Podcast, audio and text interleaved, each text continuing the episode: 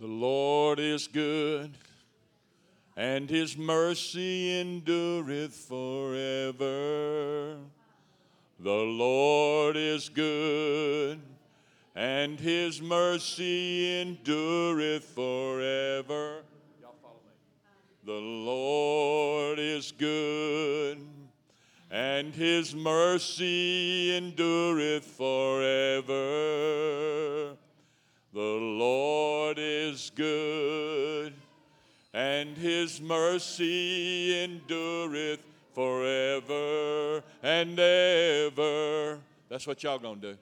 The Lord is good, and his mercy endureth forever. The Lord is good, and his mercy endureth forever. Say it again. I want to hear this section right here. The Lord is good, and his mercy endureth forever and ever. This section right here.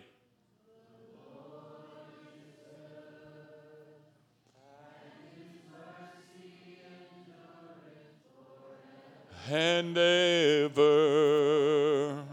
This section right here. Y'all help me now.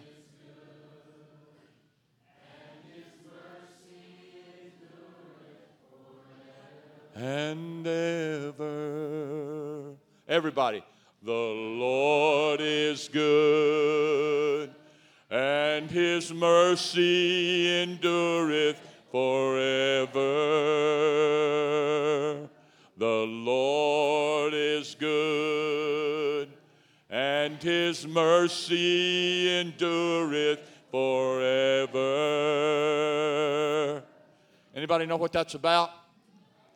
Many times when they would go out against the demonic hordes called the ites, he would send Judah out, and they would be marching, singing, and the Lord is good, and his mercy endureth forever. And the Lord would smite the enemy without anybody raising up a spear at first.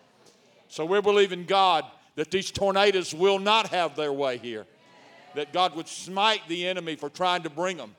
That he would bring down the demonic host that's trying to hold them up. And they would be too big of a burden for them to carry. We're believing God right now in the name of Jesus Christ. Right now in Jesus' name.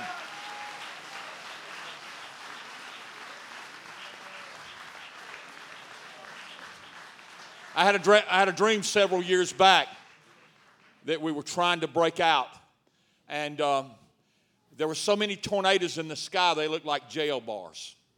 There were hundreds of them. And as I looked out, there was no place without a long, skinny, green tornado. And they came near us, but they never got us. God protected us. The world was torn all to pieces. But the people of God who stood in faith together were not touched by something that seemed certain. But God was only one thing certain. God could slap a devil off a high horse. That's one thing certain. He'd get up on a high horse, but God would slap that butt down on the ground. Hallelujah. And so we're going to believe God. And I'm calling on this church right now to do one of those extreme shouts. Now, wait a minute. What you call that, Dan? All right. An extreme shout. I'm from the South, so shout sounds like two syllables. Shout. I'm calling on the body of Christ in unity to bring a shout before the Lord to smite our enemies, those that would try to stop this service and tear up our property. Because a tornado warning this time of the day is not a good thing. And we need to stand in faith, and we need to believe God. And so we're going to do an extreme shout. I'm going to count down 3, 2, 1, and I want to see a unified and a loud. I want you to stand up and blow it out, Jack. Y'all ready? 3, 2, 1. Yeah!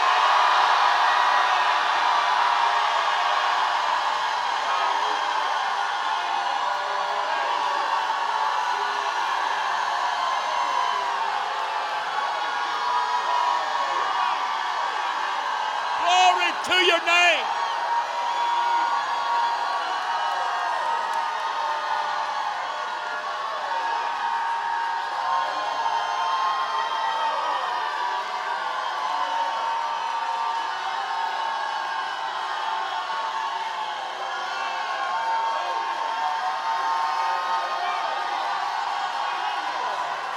Hallelujah. Hallelujah. Praise God. Thank you. That's the best one I ever heard. I've never heard a better one than that one. And I've been to some extreme meetings with thousands of people. I ain't never heard a better one from that group of people. This must be like Gideon's 300. Man, somebody's fixing to get a can of whoop angel opened up on them. Amen. Devil rides up in here. It's going to be a can of whoop angel opened up. Glory to God. Y'all are wild tonight. That fired me up. Hallelujah. I want the worship team up in the middle here. I want the prayer team. I want the prophets. I want the preacher, whoever that is.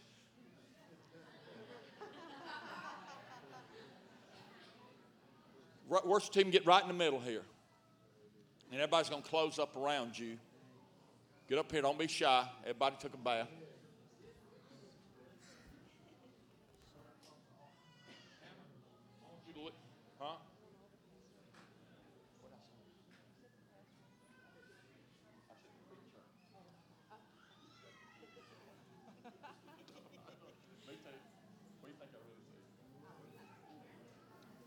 Okay, all right, I want y'all to press in. Listen, every time there was an attack, the congregation's just as important as the priest. You hear me? Every time there was an attack, the congregation's just as important as the priest. It's no big us and little you. It's big Jesus, and he's drawing us up. Raising worship leaders and me to lead this thing right.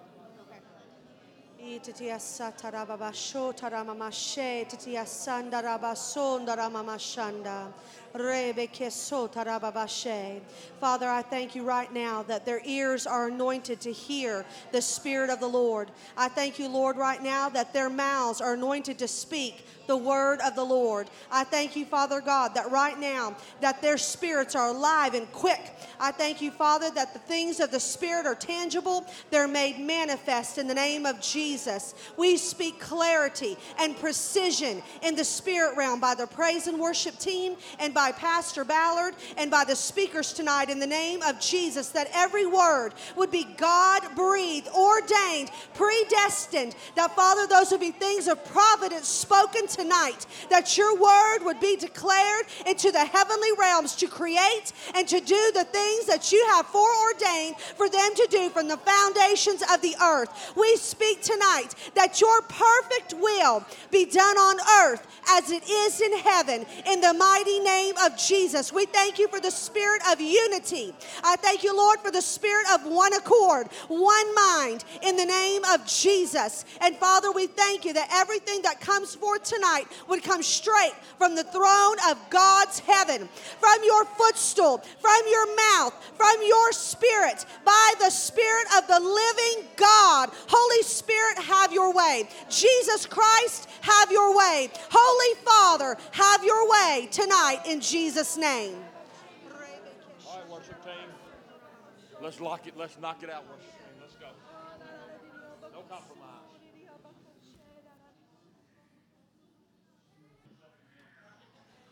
When we were shouting to the Lord, I heard the loudest roaring in my ear, and I could just hear the swirling of the wind, and it was getting louder and louder. And I thought, are my ears stopped up? And I kept hearing it, and I kept hearing that song that Pastor James wrote about, no fear, no fear. There is therefore now no fear. Run to the battle. Wow. Hallelujah. Y'all, I haven't heard a shout like that since we were in, I believe it was Lakeland, Florida, when Todd Bentley was there, and there was a mighty revival going on. And there was a shout that went on for 20 minutes. And at one point, I looked around. I couldn't shout anymore. and I looked around after about 10, 15 minutes, and I realized I could not see a single human being that was still shouting. And the volume, I mean, it would go up and down, and I realized that the angels, the armies of God, were shouting with us. And that was happening tonight, folks. That's why it was, you hadn't heard a shout like that before, because heaven came down with us and was shouting. I really believe it. The Lord says the breaches that were in the walls are being dammed up. The Lord says the breaches are being stopped because of unity. The Lord says to the watchmen on the walls, now when you pray, you will see an instant suddenly. You will see us suddenly. You will see the Lord move mightily because your prayers are not hindered, says the Lord. The breaches are stopped up. Keep the unity. Keep your minds and your hearts stayed on me. Shut your mouth. Shut your mouth, says the Lord.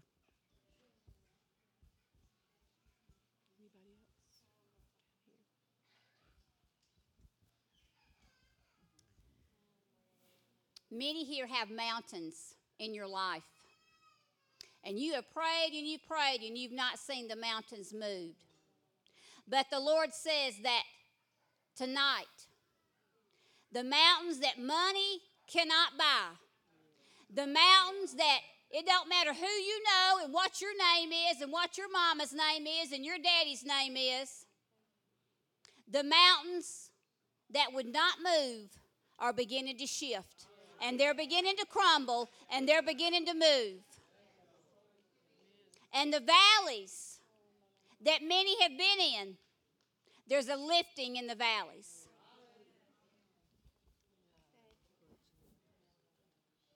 Fear, O fear, the Lord your God. Fear, O fear, the Lord your God. My people, fear, O fear, the Lord your God, and bow your hearts before him. Bow your hearts before him. And when the enemy comes in like a flood, God will raise up a standard. He will be our standard, people. There's someone here, and you've been following the Lord for years in obedience. And you've had a map, like those old maps, that showed the railroad tracks and the little stop signs. And you followed the Lord in obedience. And so many times you didn't know why you were doing, but you did it in obedience to him. And the Lord says, your time is coming. I'm going to reward your obedience. The Lord says, it won't be on your couch. It won't be in your car. It won't be in your chair. The Lord says, when you get on your face before me, I'm about to download my mysteries, says the Lord. And you're going to have understanding like you have never had before. But be warned, says the Lord, because as I'm speaking to you, there will be distractions. And many will come to you and try to get you embroiled and involved in situations that you have no business being in.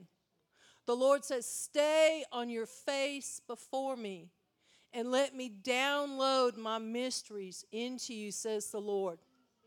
And I will give you such understanding that you will be like one who is already there before you get there, says the Lord.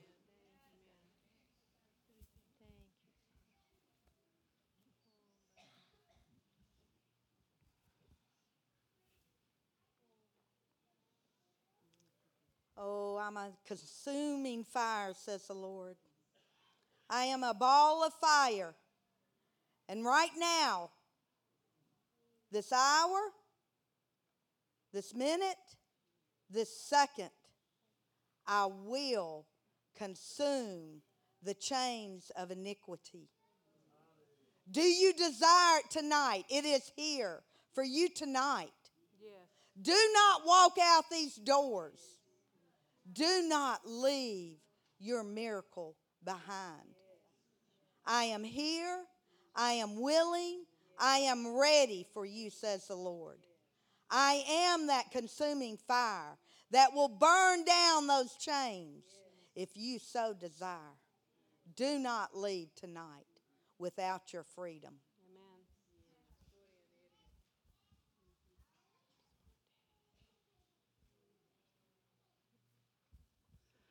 You've been looking for direction, and you're looking to see the long plan. And the Lord says that the Word is a light unto your path and a lamp unto your feet, to show you the pitfalls, to show you where not to walk. But tonight He is opening a window of vision for you, a light that will go farther than you've seen. Just be sensitive and don't reject what He shows you, because it's not what you expected. Amen. The Lord says that He's coming to deal with the idol of Dagon. And the idol of Dagon is part flesh and part deity. And God says anything that's a mixture of God and the flesh is still an idol. It's still flesh. It's all wrong. And God's saying He's knocking that down. He is dealing with that in His church, that He will not take contamination, that you have to speak and you have to walk in the Spirit. You have to walk according to His Word. Every situation, you can't get your reasoning or your self-will involved, because it is still flesh. It is still that's just Jesus and Antichrist. That's all there is. So He says, be very careful and let Him deal with flesh and spirit.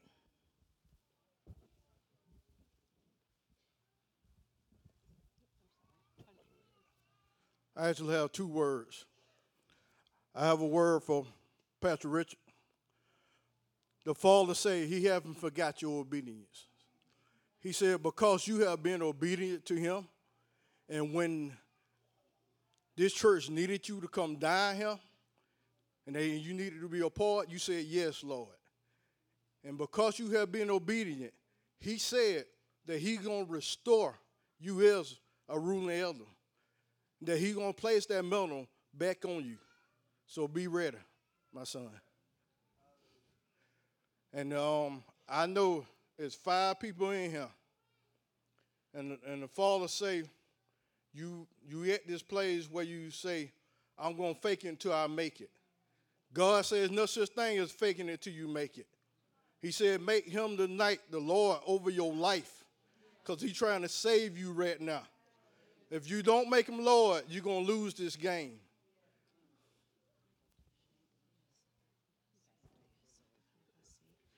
The Lord says He's calling forth the Jacobs. If you are a third generation, an Abraham, an Isaac, and a Jacob, He said, I'm calling forth the Jacobs to take your position. And if you do not stand up and take it, one will supplant you. Take your position as a Jacob. Call on the wells of Abraham and Isaac. And He said, you cannot wear it like a badge. It is to be worn as a mantle, because a badge has the pride of man, but a mantle carries the glory and the presence of the Lord.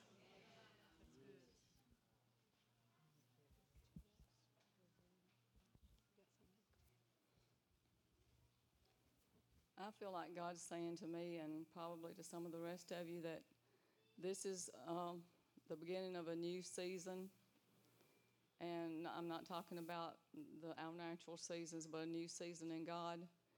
And we're going to have to draw near to God and make sure we stay near to God. And He promises us in His Word that if we draw nearer to Him, He will draw near to us. So we can thank Him and not be afraid, and no matter what comes our way, knowing that He's in charge. I feel like the Lord's saying tonight that He chooses flesh and blood to speak to His people. He could come down in the congregation just as easy as having somebody that's flesh and blood speak it. But it's for a test for you. And the Lord says, don't let your flesh keep you from hearing what God has to say to you. Don't let how you personally feel about anybody who is a prophet hinder you hearing the Word of God for you, because these people lay on their face and they're responsible before God for what they say, and it's a great responsibility, and we don't take it lightly. But God says, just be very careful that you don't discount what God's trying to say to you. Okay, y'all can be seated. You'll do it, so go ahead. I just feel strongly in my spirit, and I keep hearing, don't call the things that God has called holy, unholy. Don't take the things that God has set aside as holy and play with them. Don't look at them as things that you are going to laugh at, that you're going to poke fun at, that you're going to mock. Because God said he won't be mocked. He said what he calls holy is holy and treated as such. Okay, y'all can be seated. It's my great pleasure tonight to be able to introduce our speaker to you. I can testify that he's the same at home that you see him out in public. He doesn't act one way up here and another way at home. And he has a word for us tonight, and it will profit us to listen and apply it to our life. I want to welcome Pastor Ballard. I got it. Thanks.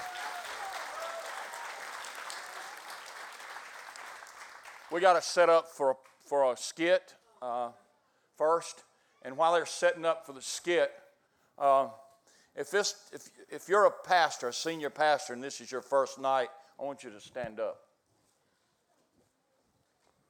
Come up here, sir. I want to give you a CD and a book. It's a gift. I know you're busy all the time. We thank you for coming here. You didn't need another meeting. I know that. Amen. Thank you for coming.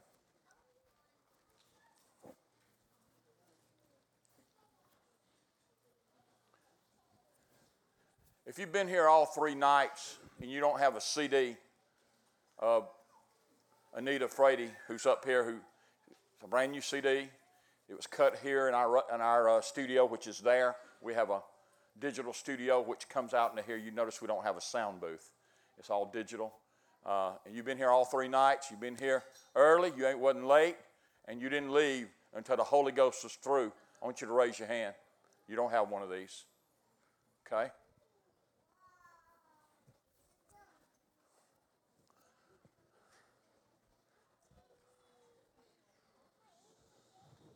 No, pass that down, please. Who was it? Oh, yes, ma'am. I'm sorry. Oh, do you? Okay. Pass that down, please. Who's back here, please?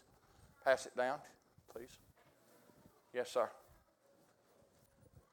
All right. This is a question. It takes a little bit of guts to answer.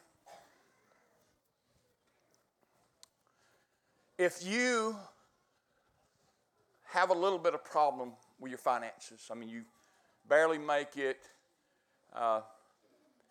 you've been in debt, you got credit card debt, you might not have credit card debt, you just have a struggle with being on top of your finances. It seems like you take 3 steps forward and 2 steps backwards, and you will read something that will change your life and change your finances. I want you to raise your hand. Don't give me no junk now. Who was first? Okay.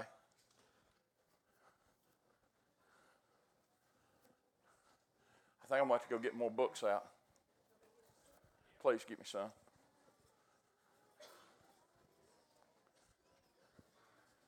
You'll hang on. I'll get some more. If you're in the same family now, y'all can share this thing. Share one of these books.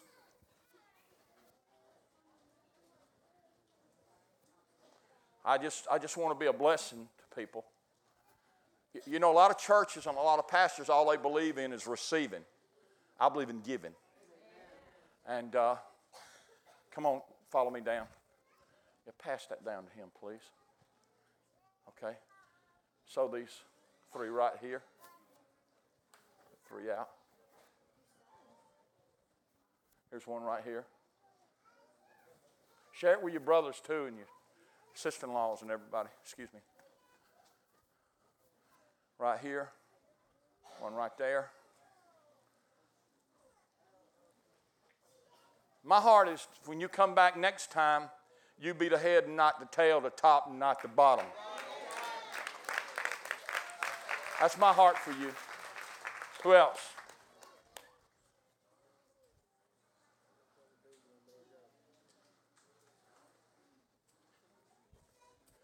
All right, you need to read that. You need to carry your kids through it like a Sunday school class at your house so they won't struggle like you struggle. Took me a long time to learn about finances, and Pastor Han was a genius. He was a 50% giver for over 40 years. The most prosperous man I've ever seen. You know what prosperity is? When you bow your head and pray, when you say amen, God brings it to you. That's prosperity. And Pastor Han taught us that. And there's several of us walking in that, and I want you to walk in it. So if it's anybody else that was kind of shy, if you'll come to me after the service, I'll make sure you get one of these books. They're wonderful. Pastor Richard Knapp wrote the book. Where you at, Pastor? Right there. It's a great book. It's got a lot of scripture in it. And you can stand on these scriptures, and it will literally change your life instantly if you'll walk it out. It will transform the way you look at finances. You won't be nitpicky anymore. You won't be stingy anymore. You know you're free when you give like a fool. When your family starts talking about you, it's talking about, you know, you ain't going to never have nothing giving all your money to that church. What do you mean you're giving 10%? I said, that's just the beginning, huh? He said, you ain't going to never have no money like me. And he'd pull out a roll of $100 bills, and I had probably $6 to rub together at the time. He said, you're never going to have nothing. You're never going to be nothing. You're never going to own a house. You're never going to have no benefits.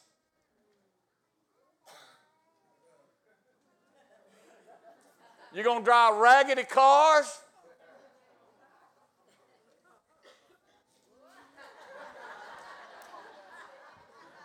Wrong. Our God cares for us. And if we work His principles, He will turn your life around. Me and Buddy and Dan and Pastor Han went to get our first sound system. It was that raggedy PV that y'all use outside. We paid $1,050, and we all went in, all four of us said, we'll pay the $50 a month payments. And we were scared to death we wasn't going to make them. Wasn't we, Buddy? Buddy looked at me and said, you think we're going to be able to make them payments? I said, I don't know, Buddy. We might have to go do something, cut grass or something. That's where we came from. We were church mouse. We didn't have nothing. But I'm telling you, God has turned it around, and everybody I know that works these principles, everybody that works these principles, He turns it around. And it don't matter what job you got. So you're talking about the difference between natural ability and supernatural ability. I know a pastor that never made over $16,000 a year, and when he retired, he had $848,000 in the bank. You explain that. And that was like 30 years ago. You know why? He was a good steward. He used principles. And that book right there will save your life. It'll change your life. So with that, the Fort Revival players.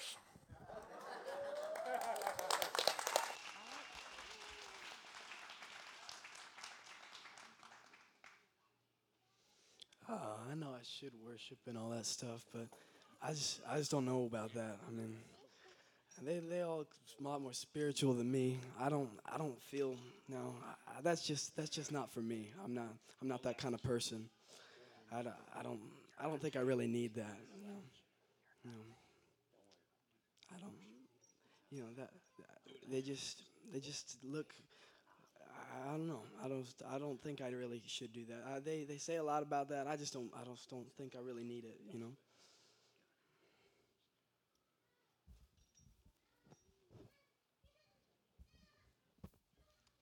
You know, I worship when I have to and everybody else is doing it. But, I mean, I'm too busy for that kind of stuff. I've got chores. I've got homework. I've got stuff to do. But maybe I should just worship right now. Father, you're beautiful. No, I'm too busy. I've got to go.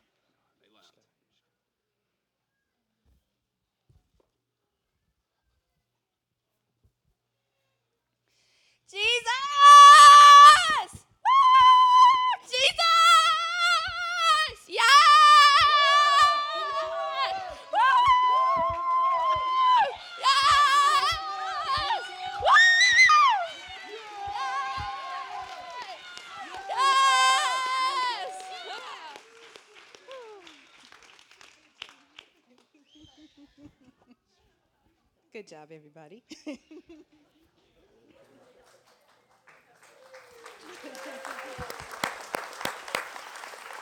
Hallelujah.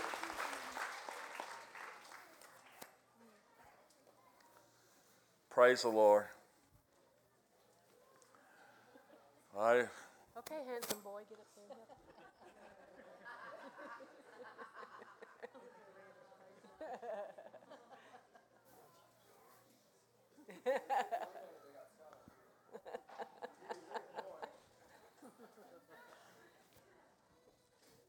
Thank y'all.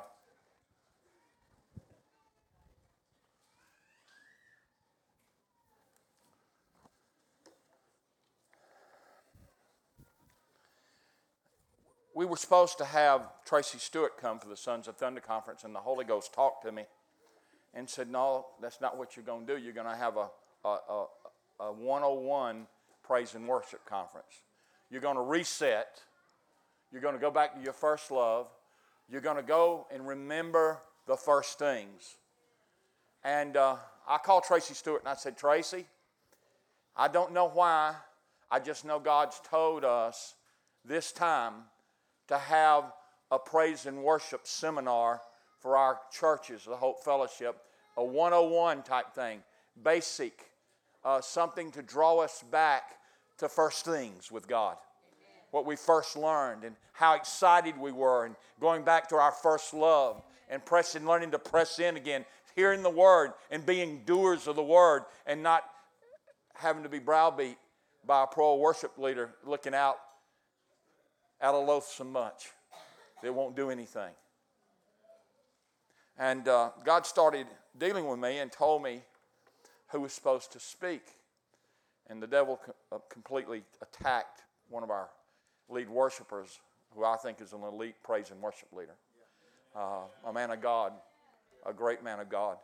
And he got pancreatitis, and I knew we were on to something, bless his heart. I wish it hadn't happened, but I knew that kind of attack at that timing, we must have found something and got a hold of something.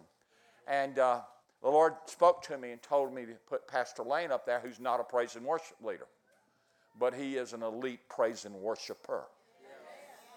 You don't have to talk him into it. You don't have to remind him what the words mean. He already knows. He cares enough about God and the Bible. He knows what he's supposed to do, and he's a doer of the Word. And that was why he was up here. And I appreciate the ones that were up here. I love you. I just can't tell you how blessed I've been both nights. I was completely undone.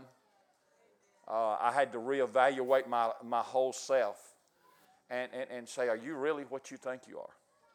And it made me want to be better. It made me want to be a better man. It made me want to be a better pastor. It made me want to be a better leader. It broke my heart that I wasn't at the highest level yet. Yeah, that's right. It's not about which level you're at. It's about the one where you should be with the time you have in.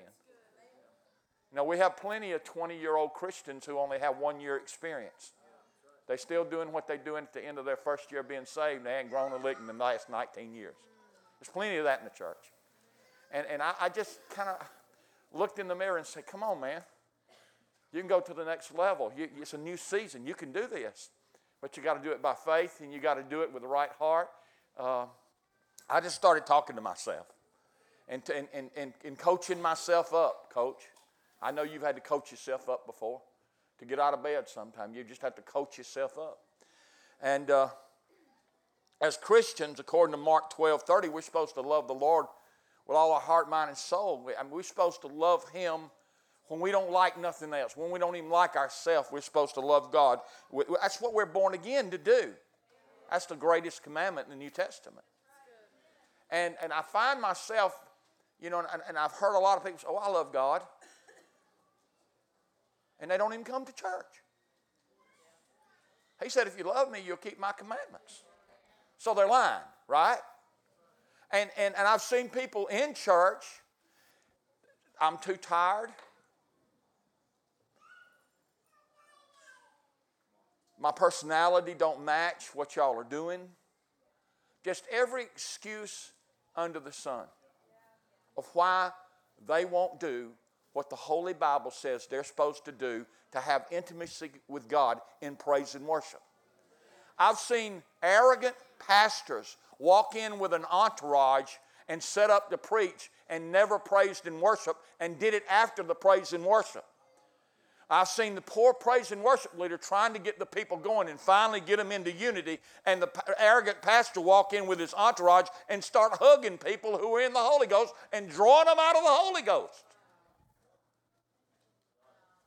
I've seen it over and over again, like they're a king or something, or a god or something, when they should be up here being the chief worshiper and encouraging that praise and worship leader that I'm with you, I'm going to support you like you support me.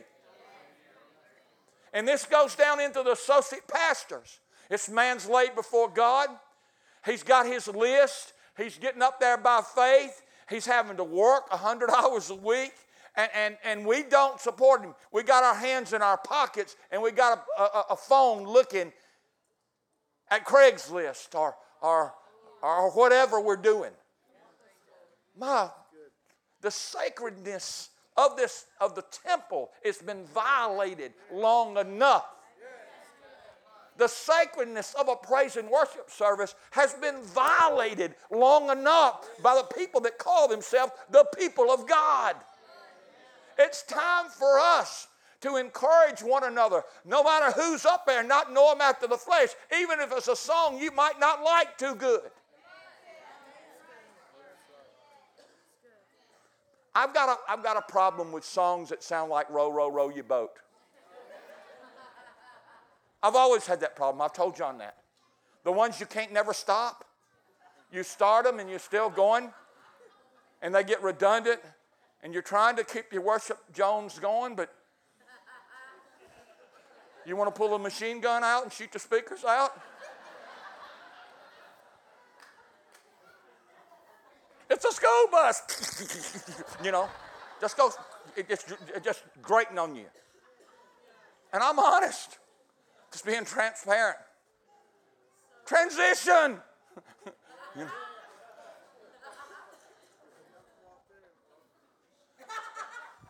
And God grew me up and said, it's not your call. That's right. The Bible says we're supposed to submit one to another. And in submission, I don't go to him and say, don't do that and again, I'm going to kill everybody.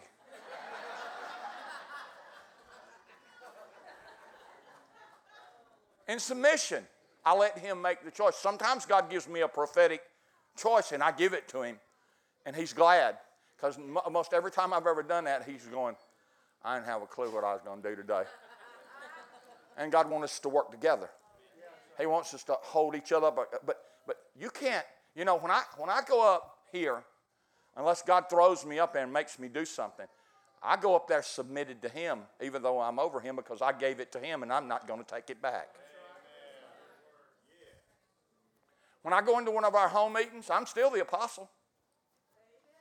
Still the house, still the vision, the apostolos, but it's their home meeting. I gave it to them, and I'm not going to take it back.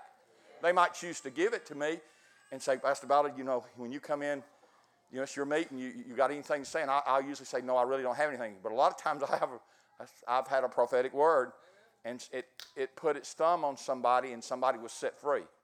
So we that's how we work together to make this thing go.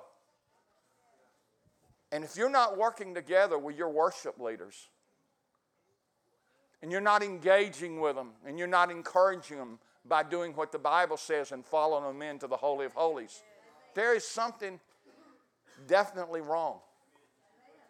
There's a disconnect between you and the Holy Ghost, and you and honoring. In the church, we've lost a lot of the honoring. We've lost a lot of the sacredness.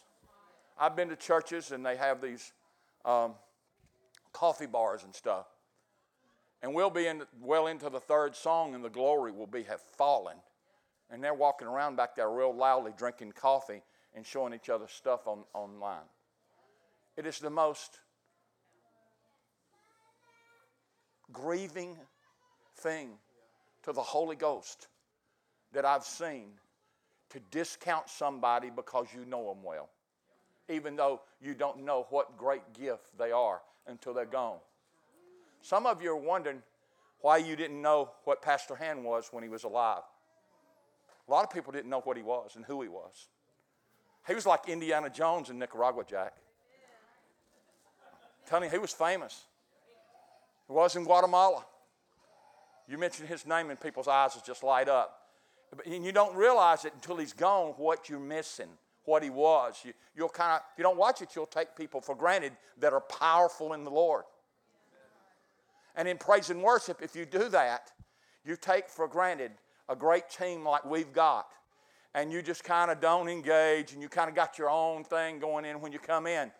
It just seriously quenches the Holy Ghost all around you with your kids. They're watching you like a hawk. You leaders, when the kids are up here doing it for Jesus and you're not doing it, there's kids asked their parents before in our church, how come Pastor so-and-so sits down during praise and worship? How come Pastor so-and-so don't dance like the Bible says? Kids, even kids know when it's time to dance.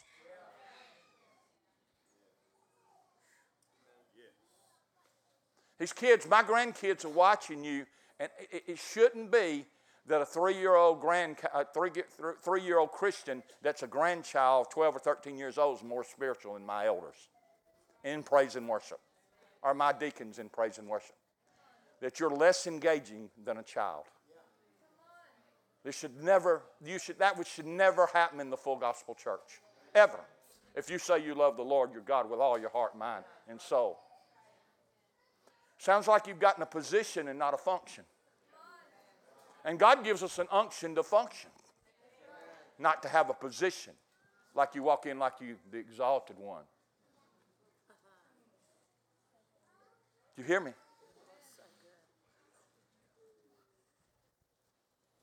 You might wish you stayed home and watched ESPN, because we're going to turn over some sacred cows.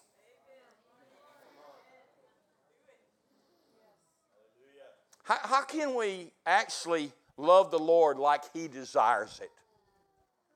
I mean, how in the world? I mean, it's like Kathy says, give me a kiss. I don't kiss her on the hand. I don't kiss her like a brick, like she's my sister on the cheek.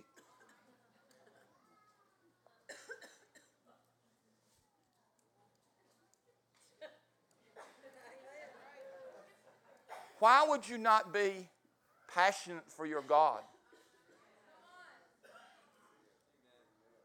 There's only one way to reach into the heart of God and move Him on your behalf, and that's intimacy, real intimacy. There's only one way to reproduce what you are as a born-again Christian, and that's intimacy with your God. There's only one way He'll trust the people to put people in their path to lead them to Jesus and disciple them up. It's when you have an intimate relationship with you and He can trust you not to draw back, because He wants you to show them the way. That's right. A lot of people are into evangelism and outreach and counting how many people they've led to the Lord or prayed some kind of prayer with, but they're nowhere to be found because there's a disconnect in your life, and they're not going to come to church with you. Don't shout me down.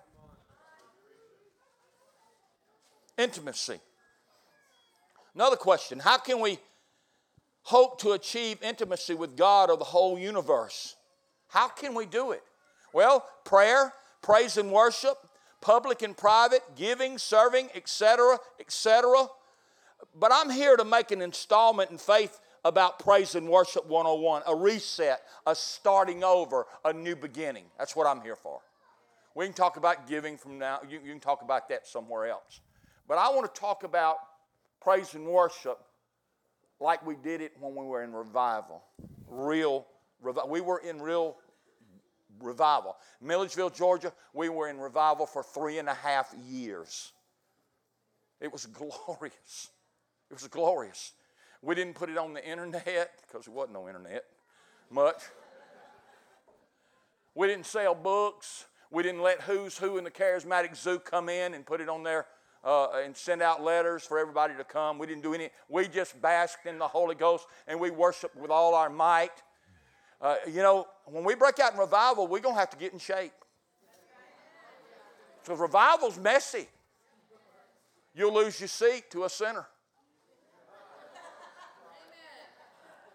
You'll look over there and there'll be a prostitute sitting there who wants Jesus. Don't get offended. Let's get them set free. There'll be backsliders. We've had a prophecy that backsliders are coming back. But who are they going to follow? Are they going to follow somebody that gives lip service but is really disconnected from the whole counsel of God?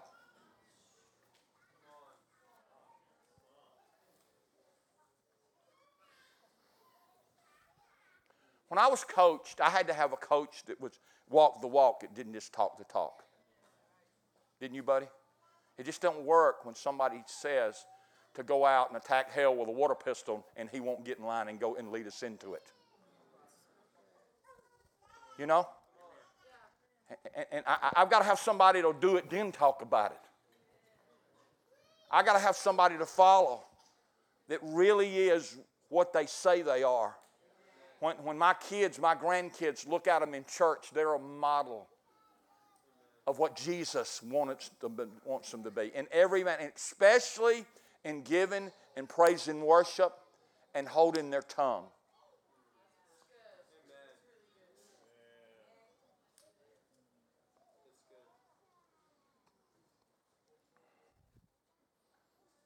I've heard several leaders say lately, I don't want a person leading praise and worship who doesn't praise and worship when they are not leading.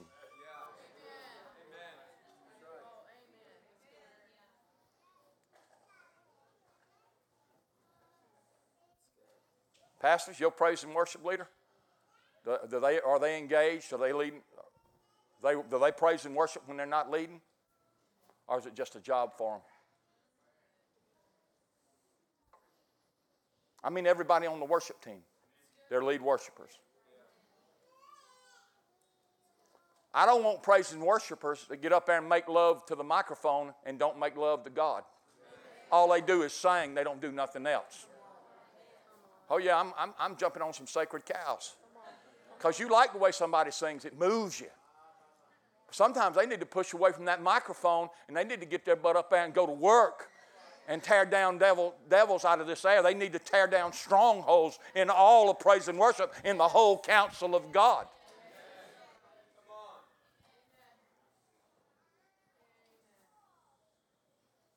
I've seen it so glorious in here before. I was in a church service one time. They were singing, Thou hast turned my mourning into dancing. And it wasn't our worship team, thank God. And everybody in the congregation, save 2 or 3 people in the back, was rocking. And you looked up on the stage and they were making love to the microphone with their voices. And that was it. Nothing else. This was kind of it. So every once in a while. But they wasn't doing the 7 words. They wasn't doing what God wanted them to do, holy. Sometimes pastors, when they have somebody that's really gifted, they give them a pass on parts of the Bible. You would rather have somebody that's faithful to God in His Word with a little bit of talent than somebody that's extremely talented, but it's all about them. They're narcissistic in all their ways. I'm a prophesying now.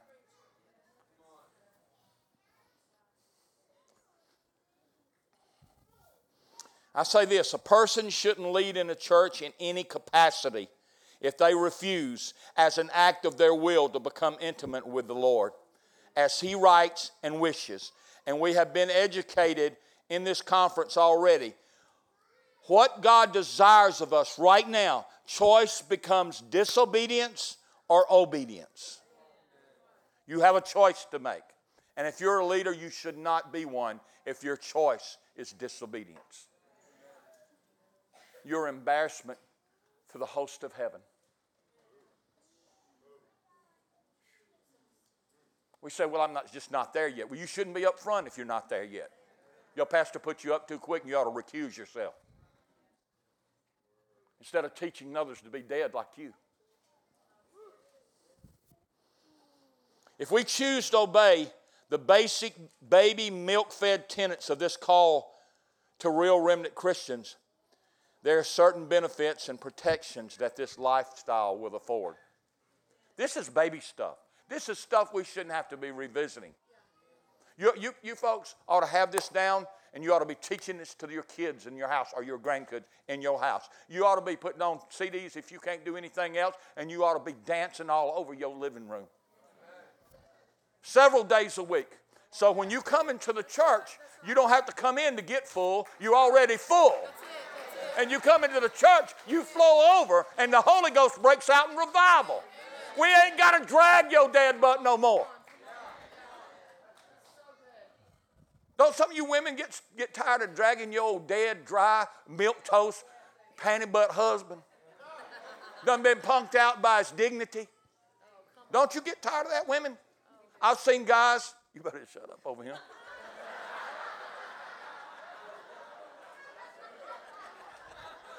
You can tell we've been married 43 years because I'd have dove right over there on her.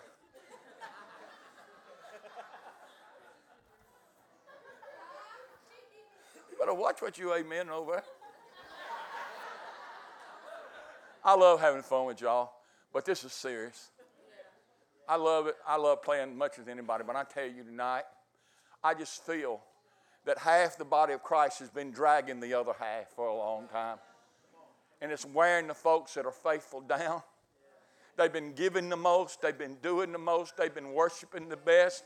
And some of you guys will look at your wife and say, quit doing that. You're embarrassing me. You're getting a little too wild for me. You just want to be seen. Man, that's only a judgment the Holy Ghost can make. If it gets too wild, we'll handle it. I'm not going to be afraid to let the Holy Ghost move. Because your personality is all messed up from something that happened to you when you was a child and you ain't got free of it. But it's got to stop where half the body of Christ has to drag the other half in the spirit realm. And this poor top half is believing God for revival. And they can't break out because you're not coming into the church full. You feel with the walking dead. Yeah, you pressing in to the Playboy channel.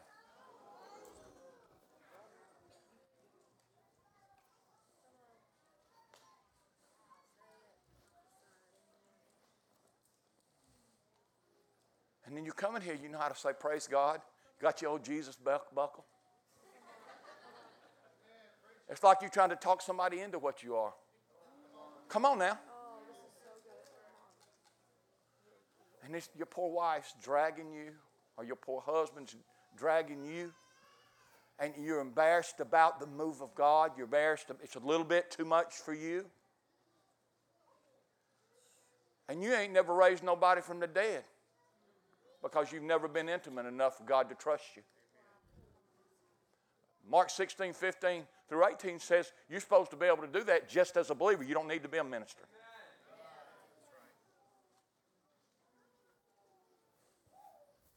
You ain't never cast no devils out. You ran from them, squealing like a little girl.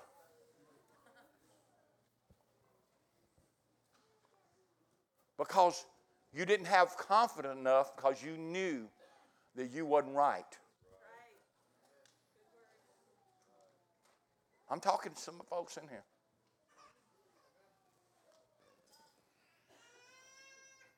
It's time for you to willingly be taken captive by the Holy Ghost.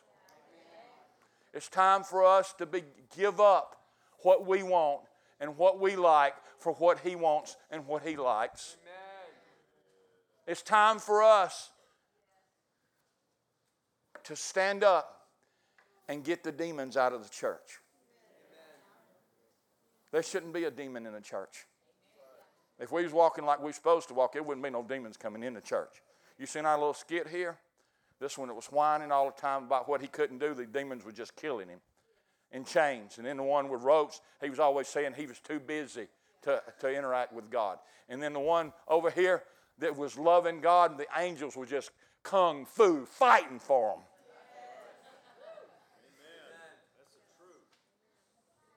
There's a reason for that.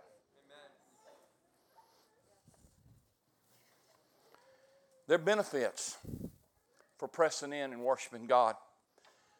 In other words, if I choose as an act of my will to worship and praise the way God desires, as written in His holy word, He does something for me too.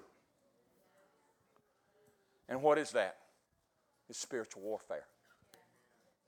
Many people try to do spiritual warfare with their mouth and not their action. The Indians, the Native Americans have an old saying. I hear what you're saying, but your words have no thunder. In other words, they have no backbone. Because your activity and your life don't back up what you're saying. Like the seven sons of Sceva. They've been watching Paul cast out devils, and they just thought, well, I can do that. And there's seven of them. And they jumped on one old little old redneck from South Alabama that was full of demons. And the Bible said that he beat all seven of them naked and ran them outside. Why? Because they didn't have what they thought they had. He said, Jesus I know and Paul I know, but who are you? Are you known in hell?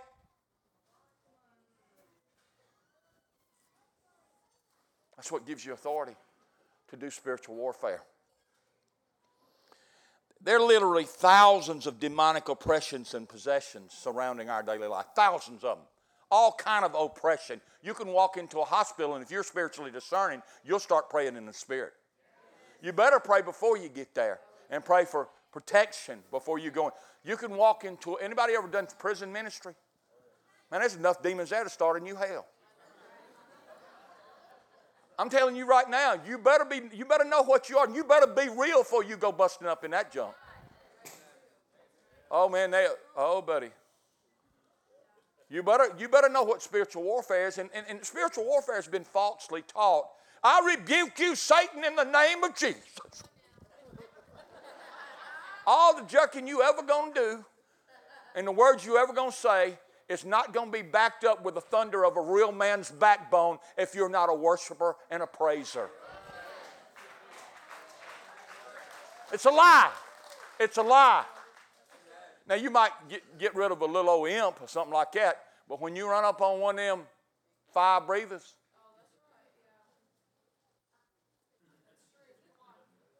you better have an extra set of clothes with you.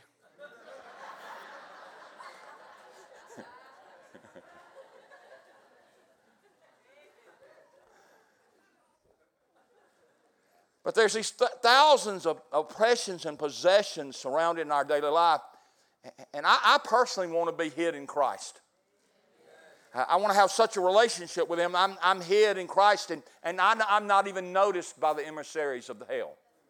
I don't have to fight. But I have to praise and worship if I don't want to have to fight. Unless God has me on an assignment to snatch one from hell's control. Let me give you a story. Pastor Hammock was a captain at the fire department. He's always been a first responder, and he's always been one of my heroes when I was a kid. And I became a first responder. The police department hired me when I was laid off from Unaroyal, and it was a federal grant, and I went to work there. And I had been in it for a while. I'd been a detective, been to CSI school, FBI, EBI, investigator school, all kind of schools. You know, I'd go to any school they let me because you got job protection if you know stuff. You know, so I would go. And they'd send you, boy. They wrote federal grants, and I'd go get me another school. So, but they never sent me to school to cast out devils. Hence, in the middle of my tenure doing this first responder thing, I met Pastor Han. And he took me and Buddy and Dan and several more, Joey, and he used to kind of keep us close to him, and he would tell us stuff. He would tell us stories about Nicaragua and Guatemala, and he would tell us how he got out of it, didn't he? It was no way he should have escaped some of the things he escaped. He went through 2 communist revolutions on the mission field. They tried to kill him hundreds of times and never could kill him. He knew something. He couldn't dance a lick, but he would dance. He couldn't sing a lick, but he'd sing. He did pretty good clapping in rhythm sometimes. Then he would make fun of the rest of us because we didn't do it well either at first. We were learning. But he would pour his life into us about spiritual warfare and things like that and casting out devils. And I noticed he had a consistency about him in the early days that he was a worshiper and a praiser. He was militant. And I didn't know what I was seeing all the time, but then you can look back and realize what happened. And so I was working as a chaplain over in the Valley area, and we got a call that officers need help, that there's a suspect about 145 pounds soaking wet. He was so skinny he had to run around in the shower to get wet. And he was whooping 2 big police officers by himself. One was 305 pounds and could fight, and the other one was like a kung fu expert at 185 pounds, and he was spinning them and throwing them up in the air and junk. And so, as heaven has it, I'm the first one there. And I walk in, and he growls, and demons speak out of him. He says, "I'm going to kill you." I don't care if you're a Baptist. I don't care if you're Methodist. I don't care if you're Presbyterian or Catholic. When you see a demon manifest somebody with a 12-gauge shotgun pointed between your eyes and his finger on the trigger, you will speak in tongues.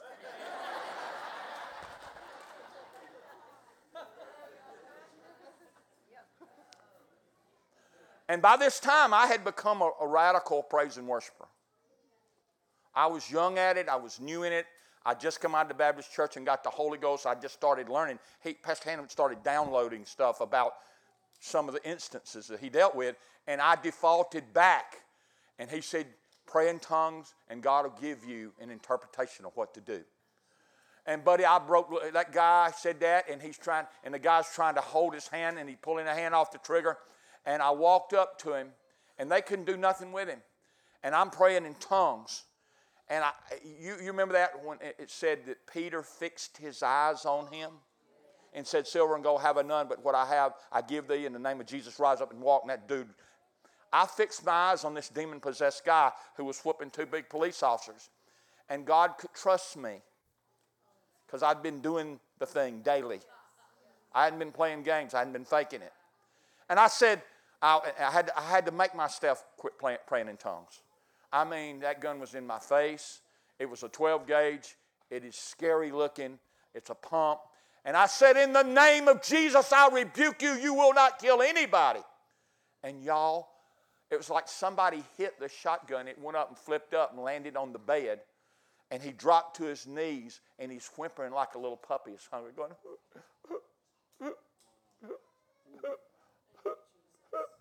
I said, "Put the cuffs on him. Let's go." See, spiritual warfare. But it didn't happen because I was anything mighty.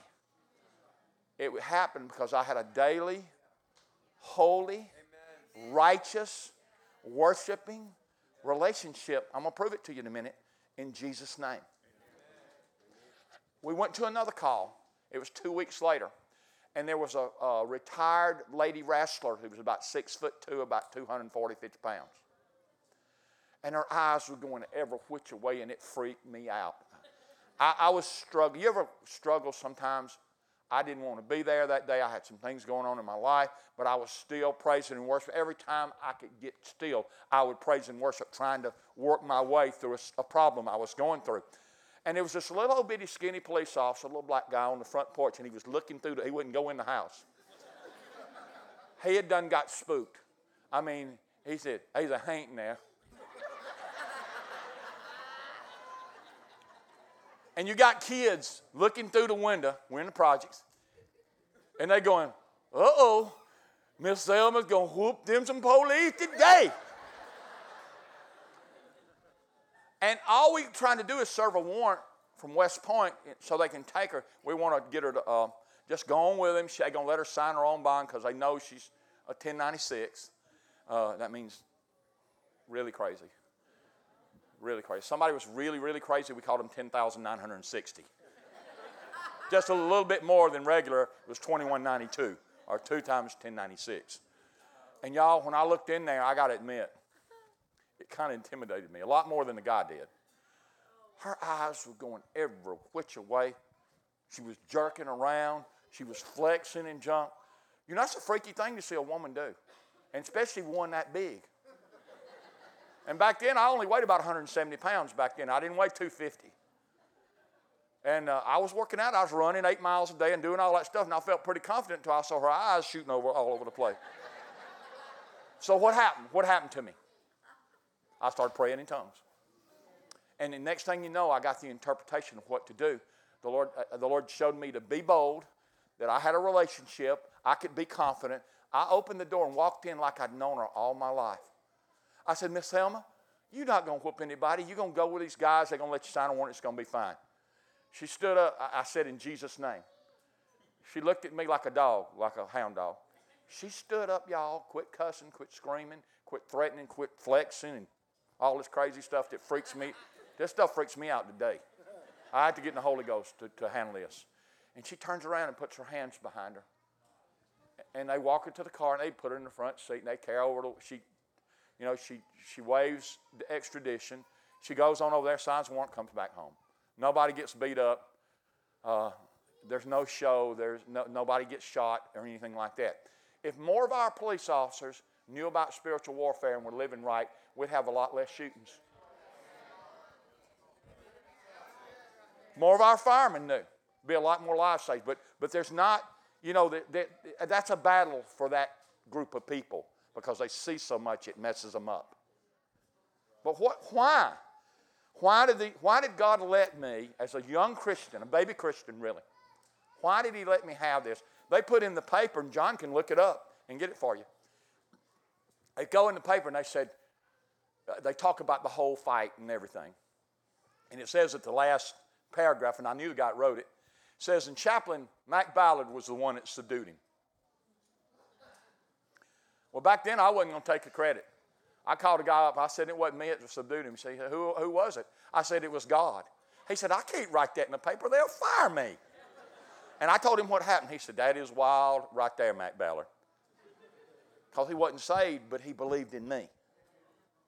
He knew I believed what I did. So here we are. And I want you to turn your Bibles to 2 Chronicles 20. I believe we have to exercise intimacy with God to be able to do radical spiritual warfare and save people's lives. I believe you'll save the people's lives that are demonic, and you'll save your family's lives one day. Because you're confident in your God. Because you know you have a relationship with him, and you're actually doing what he says in the Bible to have a relationship with him. The scariest thing in the world is to have a showdown with the devil and you have no confidence because you've been too busy for God. 2 Chronicles 20, starting at verse 14. You got a war fixing to happen, and all these ites represent demons. They represent a demonic horde. They're all idolaters. They all hate Israel. They're going to squash Israel, all right? Then the Spirit of the Lord came upon Jehaziel, the son of Zechariah, the son of Benaniah, the son of Jeel, the son of Mattaniah, a Levite son of Asaph, in the midst of the assembly. And he's talking to Jehoshaphat, and he's talking to Judah at this time. And he said, listen, all you of Judah and you inhabitants of Jerusalem, and you, King Jehoshaphat, thus saith the Lord to you, do not be afraid or dismayed because of this great multitude, for the battle is not yours, but God's. Now, what kind of confidence do you have to have to say that? You're talking to the king of the greatest nation in the world. God wants to bring you before great people, but you've got to have the ready word of the Lord when you come. You can't fake it. And this guy, Jehaziel, said, do not be afraid or dismayed. He said in verse 16, tomorrow go down against them. They will surely come up by the ascent of Ziz, and you will find them at the end of the brook before the wilderness of Jeruel. You will not need to fight this battle. Position yourself. That position means set yourselves. It means army, get in order. Get in your line and stay. Don't jump out of ranks. Get in your ranks and hold on and watch what I'm going to do for you. So you had to be under authority. And being in ranks is being under authority. So set yourself. Stand still. In other words, you're not going to do this by your own power this time. I'm going to get all the glory. And see the salvation of the Lord, who is with you, O Judah and Jerusalem. Do not fear or be dismayed. Tomorrow go out against them, for the Lord is with you. And Jehoshaphat bowed his head. What do we do in praise and worship? We bow. Don't stand up like a fruitless weed in the middle of the wheat of God. Bend over and be blown by the wind of God as the fruit catches up in the wind, and bow down to Him and worship Him. The King of the greatest nation in the world bowed down to the King of Kings. So he bowed, okay? He had to do something. He bowed his head with his face to the ground, and all of Judah and the inhabitants of Jerusalem bowed before the Lord, worshiping the Lord. The leader led them in praise and worship, not the musicians. You hear me, associate pastors? You hear me, senior pastors? You can't sit down looking at your Saturday night special on Sunday, looking at your notes that you're not prepared for, and not engaged in praise and worship, and anybody out there respect anything you're going to say.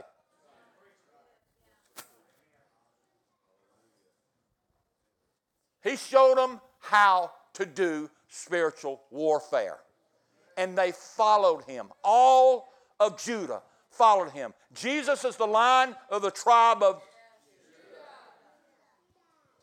The tabernacle of David is in the tribe of Judah. You hear how all this goes together? He bowed before the Lord, worshiping the Lord. Then the Levites of the children of the Kohathites, of the children of the Korites, stood up to praise Hallel, to make a boast about the Lord, the God of Israel. In other words, they were empowered to encounter the enemy by the leader, not by the worship leader. With voices loud and high. That king laying on his face and prostrating himself and saying, I'm not a king right now. He's the king. Amen. Empowered those who had authority to be on the worship team. They stood up and they shouted loud and high. It was one of them wall breakers. Anybody ever been to Israel before? You ever been?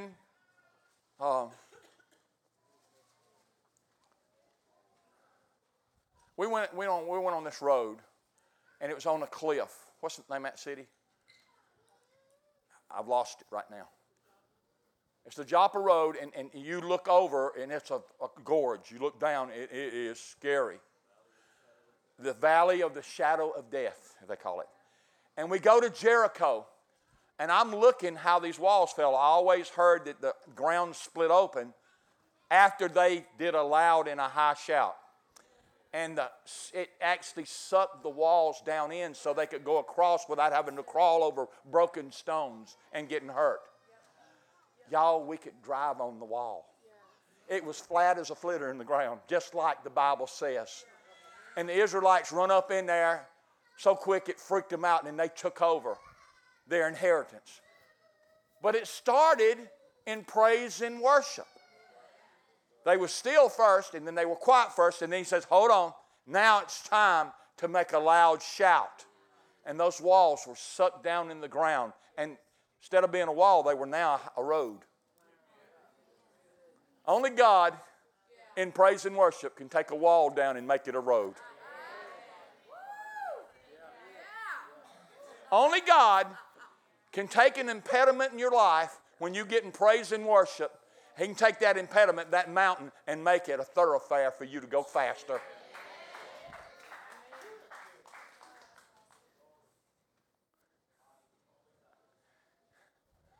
God can do it. I saw it with my own eyes. It was wonderful. So they rose early in the morning and went out into the wilderness of Tekoa. And as they went out, this is verse 20, Jehoshaphat stood and said, "Hear me, O Judah, and you inhabitants of Jerusalem. Believe in the Lord your God, and you shall be established, believing his prophets, and you shall prosper." That word for believe, you're confirmed. You will be confirmed. You will be supported. You will be successful. That's what that word prosper means. That came from praise and worship. A lot of times we think just our giving does that. But really, giving alone don't move you fast into financial prosperity. You got to treat your spouse right, the Bible teaches. Also teaches right here, you got to be a praiser and a worshiper.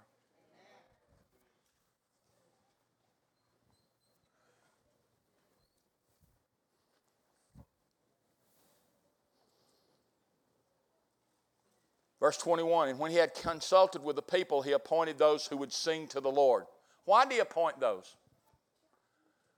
I want you to understand, and this is going to offend some of y'all that think you can sing. In Israel, they had tryouts. Everybody didn't get a trophy in Israel.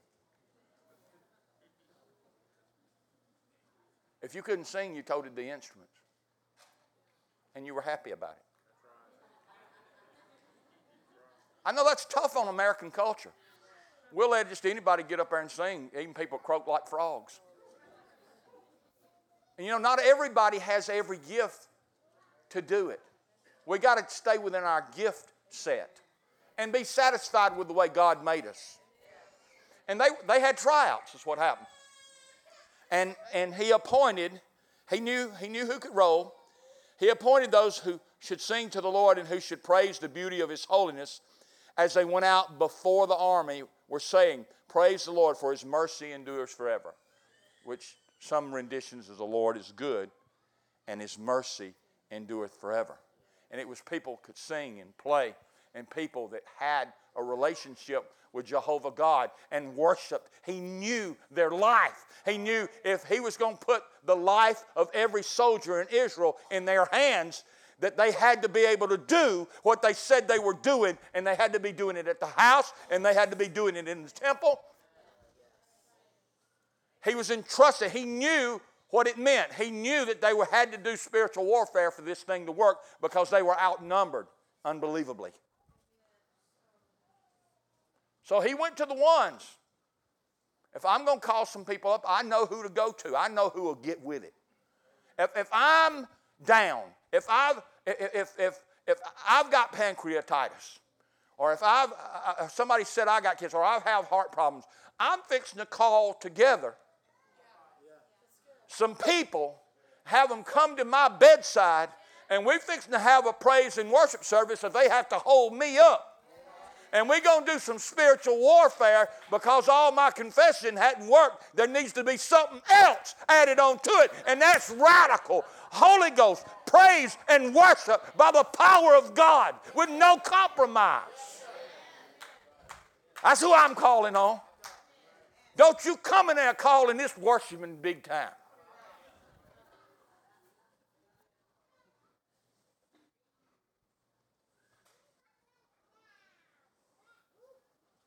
I need a breakthrough. I need help. I need my life saved. And I know who I'm going to appoint to help me. And that's what he was doing. I used to tell y'all, when your weapon ain't big enough. Andy, he went through Navy SEALs. He said, well, there's a time when your weapon ain't big enough. There's a time when your chest ain't broad enough.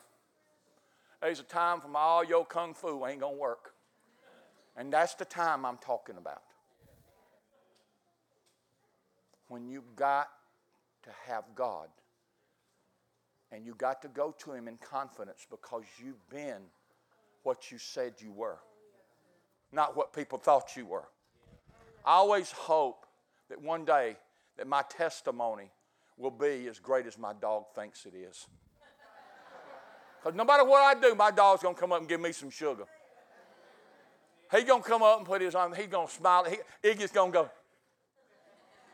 He's a real athlete, too. He can get up on his back legs and walk backwards with his arms up until I pick him up and smile. He'll be going. Until I pick him up and he'll just rub on and love on me. Let me tell you, he thinks that I'm the Lord of Lords and King of Kings in his life. That's how I feel about God.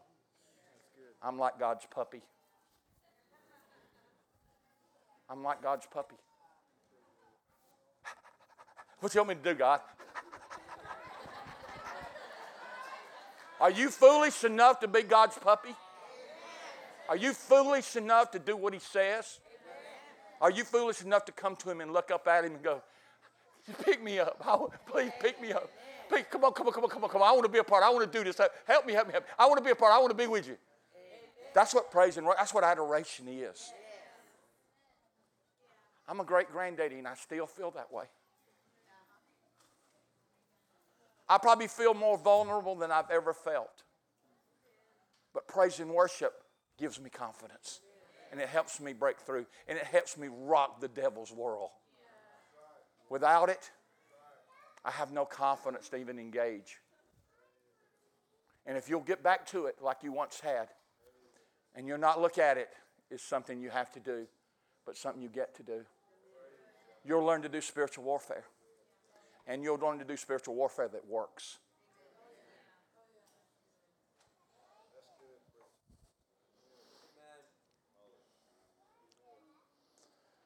So verse 21, go back.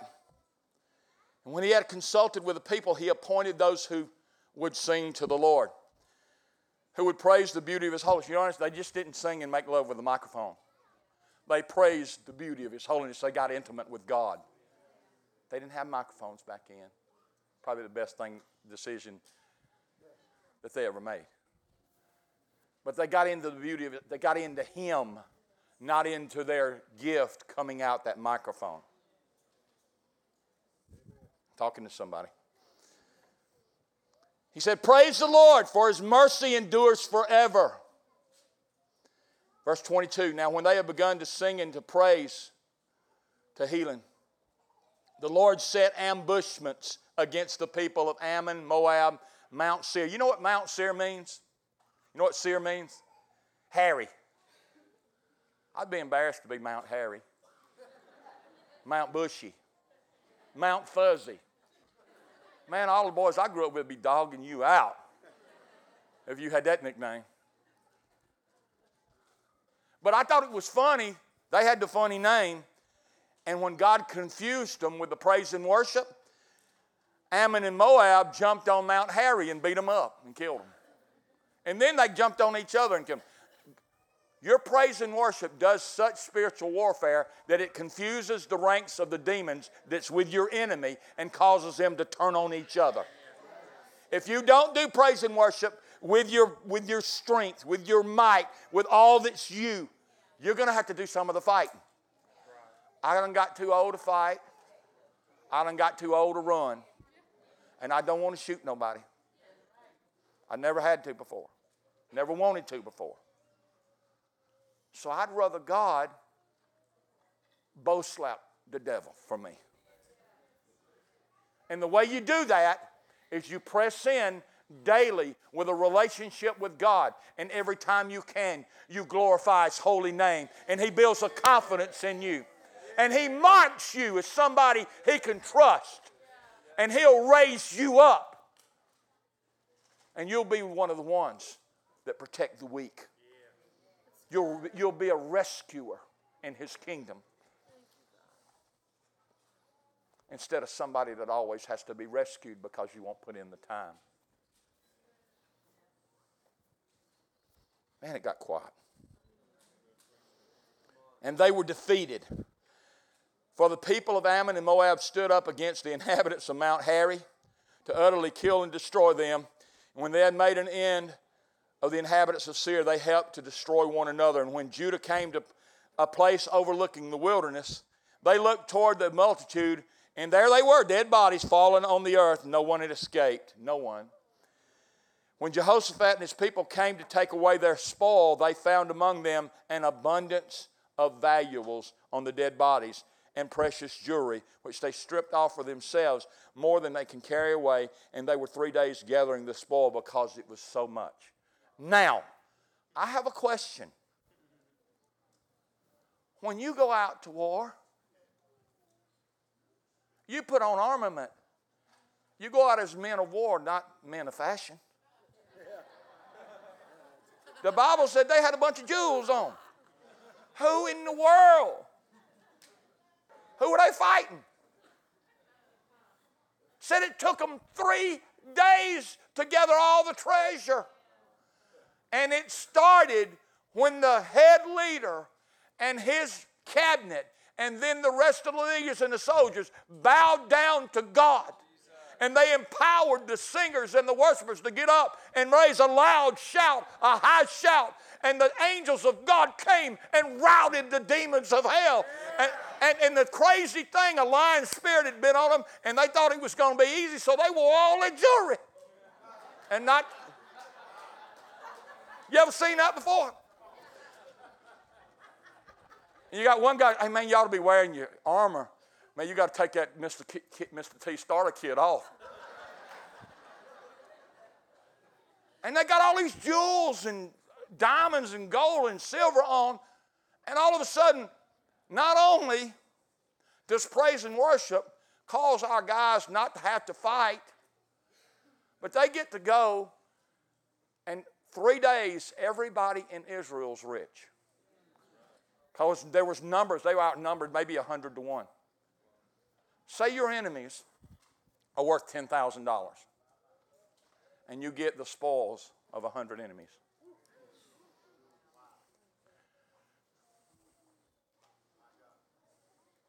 And it was because of proper praise and worship.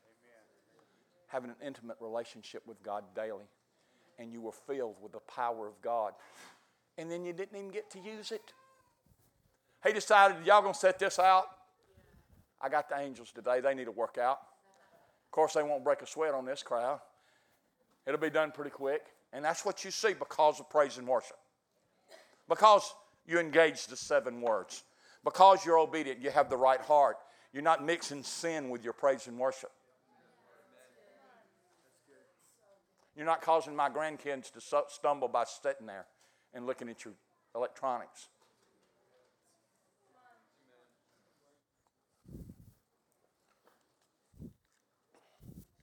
An abundance of valuables, verse 25 says. Abundance of valuables. What were they doing with their abundance of valuables? I can't get over that. Can y'all? Never heard nobody preach this. And on the fourth day they assembled in the valley of Barakah, which means the valley of blessings. The Ites thought they were going to war, and the Israelites went to the bank. Because of praise and worship. That's a pretty cool story right there, y'all. That's a pretty cool story. Amen? Amen. They returned every man of Judah and Jerusalem with Jehoshaphat in front of him. You notice that? Every man.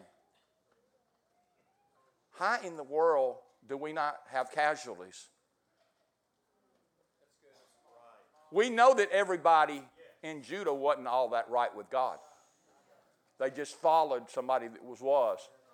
But because of the leaders being so right with God, their love covered a multitude of sins, and they came back alive rich. So God could testify to their spirit that this is what happens to people that live righteously and holy and do the right thing.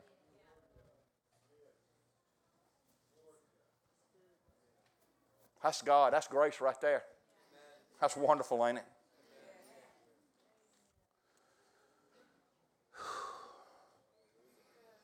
Now then, You understand this? Verse 27. Then they returned every man to Judah and Jerusalem with a Jehoshaphat in front of them to go back to Jerusalem with joy. You hear that? Everybody say with joy. For the Lord had made them rejoice over their enemies. Do you understand what that means if you're from the hood? Do you understand what they're saying? This is just the truth. All of them are dead, and they walk over them and go, now then! I'm not kidding you. It is an arrogant boast for the Lord. Amen. And it's like they're going, now then! You thought you was jumping on the little old Israel, and you jumped on our God, didn't you? That's what they did. They walked around over dead bodies going, now then. Now, I don't know how they did it in their language. It was Hebrew, so it was a lot of this going on. I don't know how cool you can be doing that. But I grew up on Pleasant Drive in Opelika, Alabama, and it was now then for us.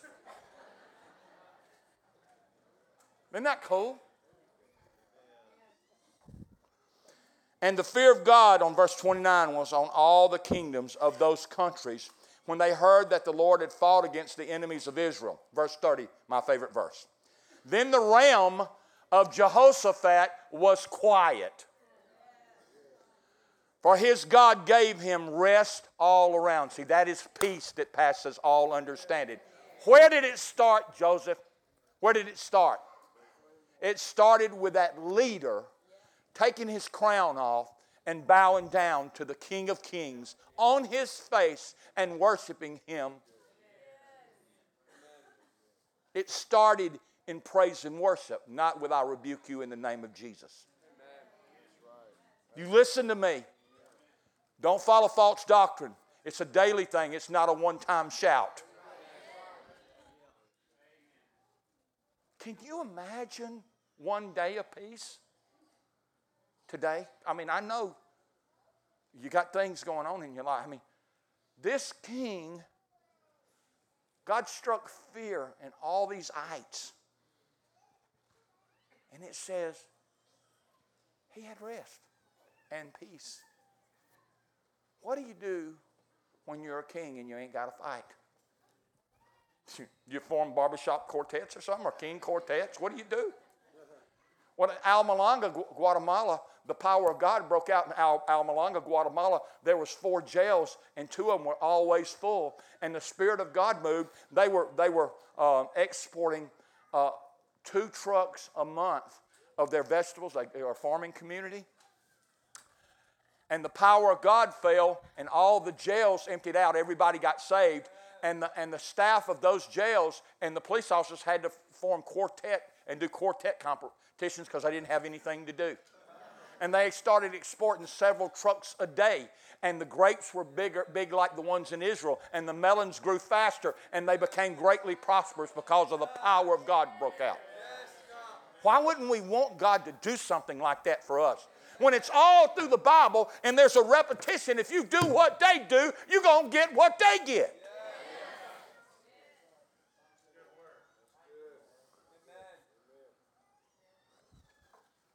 Turn your Bibles to 2 Chronicles 13. I'm going to try to talk you into this.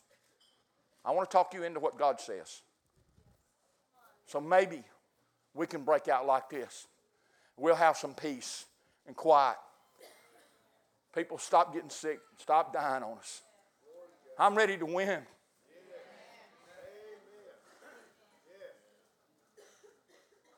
I'm tired of grieving. Amen.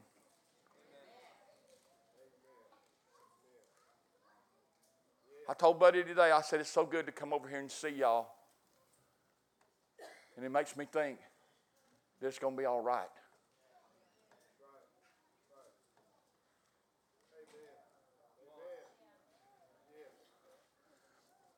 Second Chronicles 13, verse 1.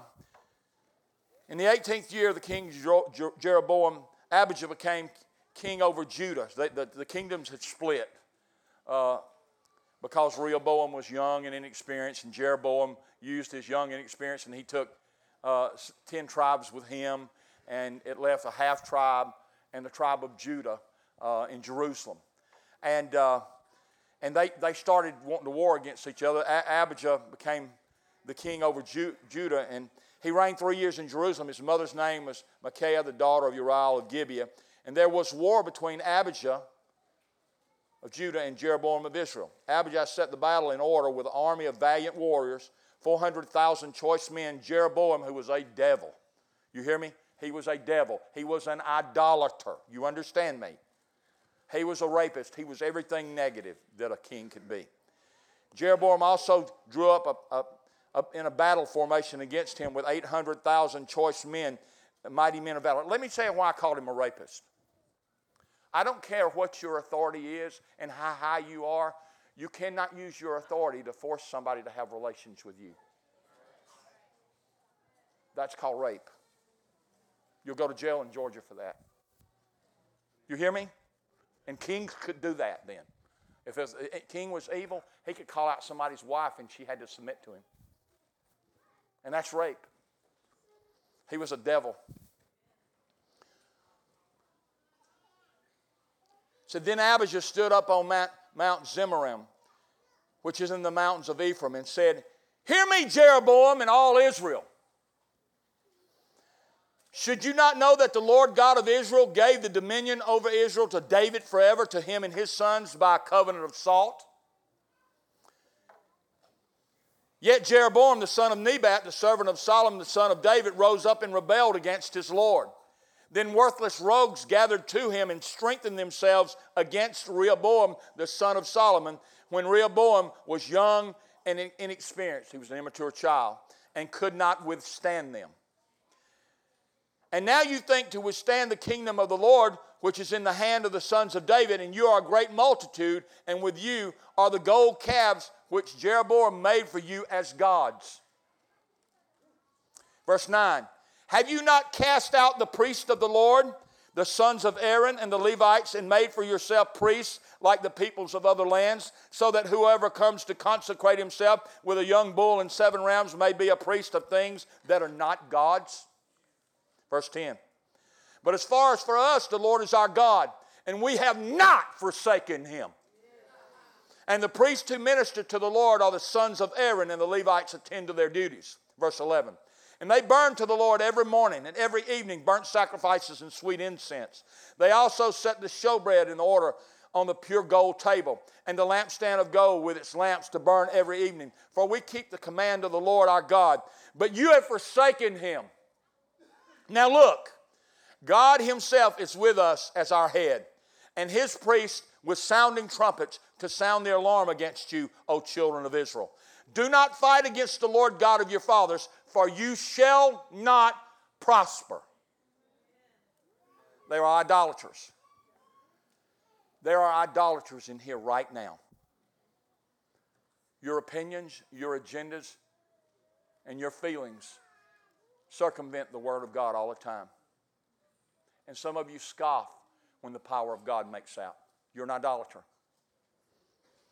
"For you shall not prosper." Verse 13. "But Jeroboam caused an ambush to go around behind them." See, they had rules of engagement in that civilization. And you wasn't supposed to do that. It was going to be mano a mano, face to face. But Jeroboam, being the scoundrel he was, he cheated. Even though he had 10 tribes with him, they outnumbered Judah a lot, okay? And the ambush was behind them, and when Judah looked around, now who was Judah? Judah was what? Praise. Judah was in Jesus' lineage, the line of the tribe of Judah. Oh boy, listen to this. "And when Judah looked around, to their surprise, the battle line was both front and rear." You know why it surprised them back then? Their armor only covered their front side because of the rules of engagement. They didn't have nothing covering the boot and the back and the neck. All they had was like linen. I mean, that'll horrify you when somebody's got a sharp sword and a spear and you ain't got nothing between you and them. And this is what happened. Listen. "And when Judah looked around, to their surprise, the battle line was both front and rear, and they cried out." That means cried out means panicked. They panicked. This wasn't a shout to the Lord. They went, ah! That's what their first response. Some of them, the weaker ones, cried out. And listen to this. To the Lord. And the priests sounded the trumpets. They brought order. After the panic, they had to come back into order. And they were trained to, when they heard that trumpet, they could sidestep their soul and they would come back into order. They're ready. That's cool stuff, y'all. See, he's talking to us. Don't let anything panic you to get out of order and not do the things of God that you know to do to defeat the devil. Okay, that's what I'm talking about. Then the men of Judah, they didn't cry out this next time. The Bible says they gave a shout, a war shout it's called. And as the men of Judah shouted, it happened that God struck Jeroboam and all of Israel before Abijah and Judah. And the children of Israel fled before Judah, and God delivered them into their hands. What did they do? They worshiped. They praised. They got out of panic. They got out of their own soul. And they went back to their training. And their heart came and they brought da-da-da-da-da, and they snapped to attention. It didn't matter that they were behind them and that they didn't have all this armor in the back. But then they shouted and they kept shouting. And guess what happened? The Lord sent angels to rout them. Angels are a lot tougher than we are. It's been rumored that Chuck Norris is really an angel. A short one.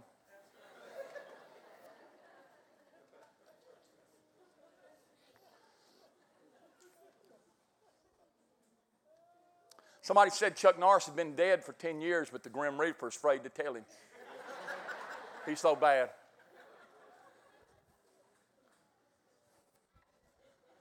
But we're talking about angels. Because they praised and they worshiped. We're talking about angels from heaven. The Lord of hosts, the two-thirds that was left, they came in the battle array and they squashed a multitude. Now you think about that. That's what we need today to keep a clear mind and have peace all around us. We know that the Lord will do what He said He's going to do. Amen? And they fled before Judah, and God delivered them in the hand. Then Abijah and his people struck with a great slaughter. So 500,000 choice men of Israel fell slain. He let them finish them all. He confused them, beat them up a little bit, and let them finish them. Thus the children of Israel were subdued at that time.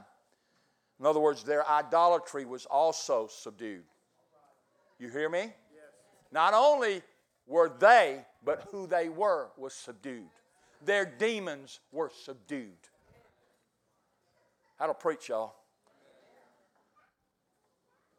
And the children of Judah prevailed because they relied on the Lord God of their fathers. God's system of deliverance. God's system of deliverance starts with accurate, well thought out, humble, engaging, focused praise and worship. And there's no way around it. And quit giving excuses. It's a reason you have demonic oppression on your children at night. They're waking up crying. Somebody hadn't shaken hell out of the house in praise and worship. And Abijah pursued Jeroboam and took cities from him, Bethel with its villages, Jeshanah with its village, and Ephraim with its villages. So Jeroboam did not recover strength again in the days of Abijah, and the Lord struck him, and he died. See, the one that was in worship of himself died. But look at verse 21. But Abijah grew mighty. The one that had the worship of God, Abijah grew mighty.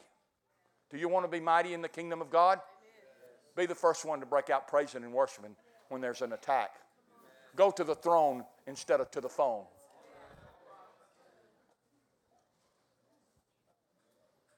Y'all getting tired of listening? I'll close this junk out. I'll go home and eat me a sandwich. if y'all not engaged. Exodus 17. Listen to this. You're going to like this. I'm going to be closing in a minute. I'm not going to do 7 closings. I'm going to do 1.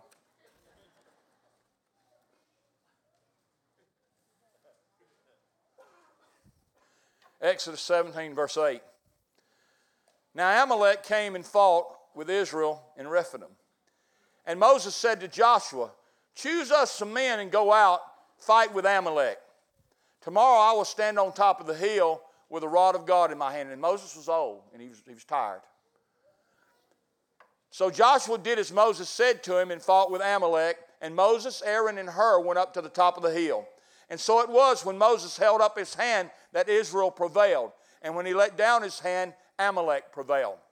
But Moses' hands became very heavy, so they took a stone to put it under them, and he sat on it. And Aaron and Hur supported his hands, one on one side and the other on the other side, and his hands were steady until the going down of the sun. So Joshua defeated Amalek and his people with the edge of the sword. Then the Lord said to Moses, write this for a memorial in the book and recount it in the hearing of Joshua, that I will utterly blot out the remembrance of Amalek under heaven. And I noticed a few things about that. It took praise and worship to defeat Amalek. It took the head guy to do it. The old wise guy, even though he was beat down and tired. But it also took some young guys to help him do it. Armor bearers. And this is where we get, number one, this is where we get the anointing and wisdom of the older partnering with the zeal and the strength of the younger to get the job done. We desperately need each other in praise and worship. Who's the oldest people in here? I want you to stand up if you're over 50.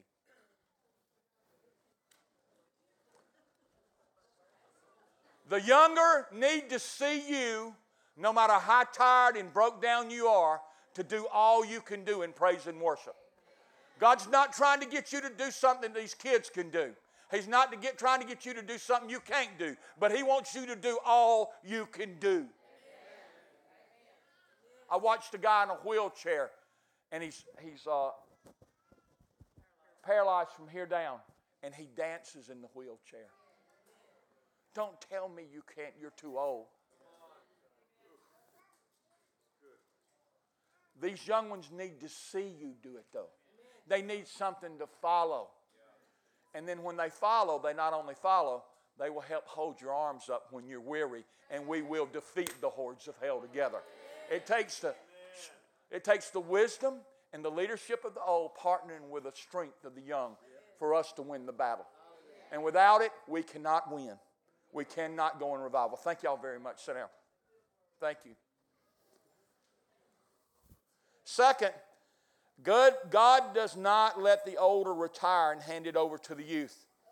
He partners them up first and then hands it over as they mature. You cannot say when you're going to retire. So you better get it in your mind, you've got to refire. That's right. It's time to refire instead of retire. I'm going to tell you, if somebody old took off running, I'd run too. It encouraged me to see some zeal in the old again. And it encourages young people because it took the old king to get on his face for everybody to follow him and win these battles. Third, God hadn't called the older to do what they are not able to do, but older people, he's called you to still do all you can do, and he will send the stronger to help you. I wanted to make sure I said it again. Fourth, the leaders were praise and worshipers in the Bible with all their strength, and because of it, demons were routed, spiritual warfare was achieved, and revival broke out. And there was prosperity, and there was peace that passes all understanding, that you were at rest with your enemies. You wasn't being persecuted at work anymore by somebody demon-possessed because you were mighty to stand up in private and please God. And he exalted and honored you and put the fear of God on your enemies, and they wouldn't mess with you anymore. And you have peace on all sides. You would get the promotion, not the devil. Y'all, that's mighty. That's a promise.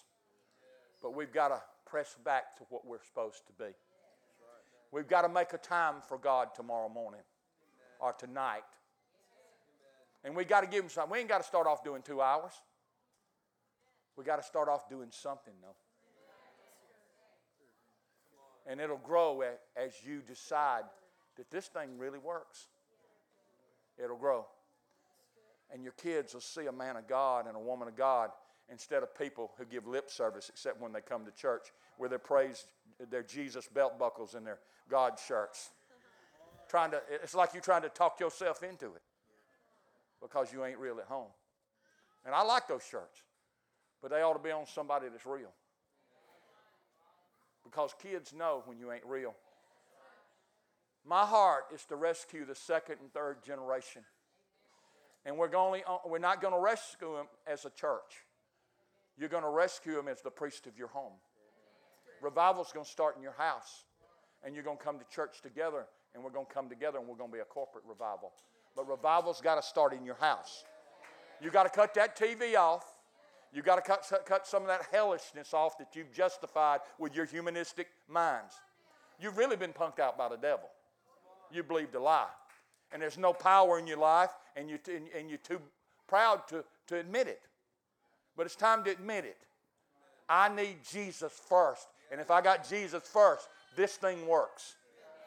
When I put something else first, that's idolatry. It don't work so well. Let's pray. Father God, we thank You for Your Word. Your Word is truth. We thank You, Father, that from the prophetic perspective, there it is. It's not the most popular perspective. It's not the good, feel-good perspective, but it is a challenging perspective to change our lives. Father God, I ask You to touch us all, touch me, and cause me to be the leader I'm supposed to be. And me to lead in praise and worship. Me to encourage the lead worshipers and not discourage them with my lack of engagement.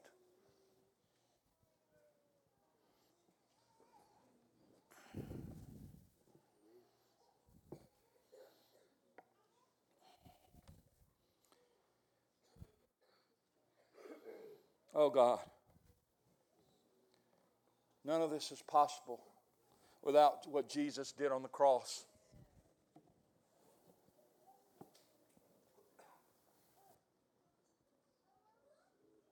Show us how to be in revival in our homes.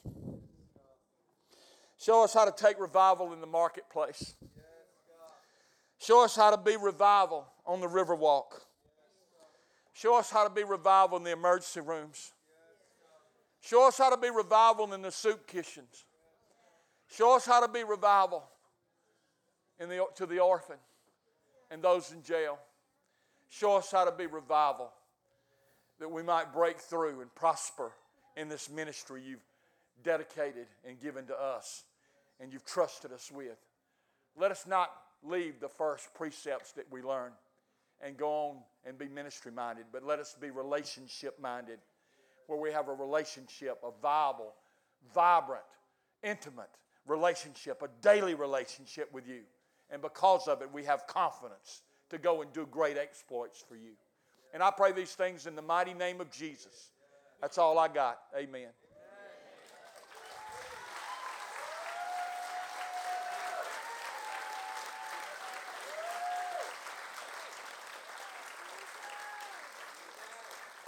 That's the best I got. I beg you to engage this word and listen. I beg you. Let's go together. Let's go together into revival.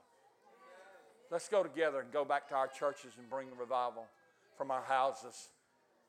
Let's get serious and engage and let nothing be ahead of what God wants to do in our lives. Let's talk our kids and our wife. Let's talk our husbands into doing this at home and worshiping and letting the freedom of God get all over the house and drive the demons out of the bedrooms and the demons out of the living room that we brought in watching the wrong TV. I'm telling you, it's time to stand up, not think this thing's hokey, and not listen to the humanist that this Pentecostal thing's a little weird. It ain't weird. is peculiar. Weird's a cult word. You know that. Weird's a cult word. Peculiar is a God word. And if we're not peculiar, we're not on the narrow way. If we're not on the narrow way, nobody's going to follow us. I encourage you, as a set man in this house, to go back and encourage your worship leader by engaging in praise and worship. I encourage you, senior pastors, to give back the focus on your praise and worship's ministry and worship with him and encourage him as you require of him, focusing when you're preaching and teaching. I encourage you to be as great an encourager to your praise and worshiper as you want him to be to you. That'll break out in revival. If we can get a couple of senior pastors to get a hold of that and quit being sidetracked in praise and worship, we'll see a revival break out. Amen. Amen.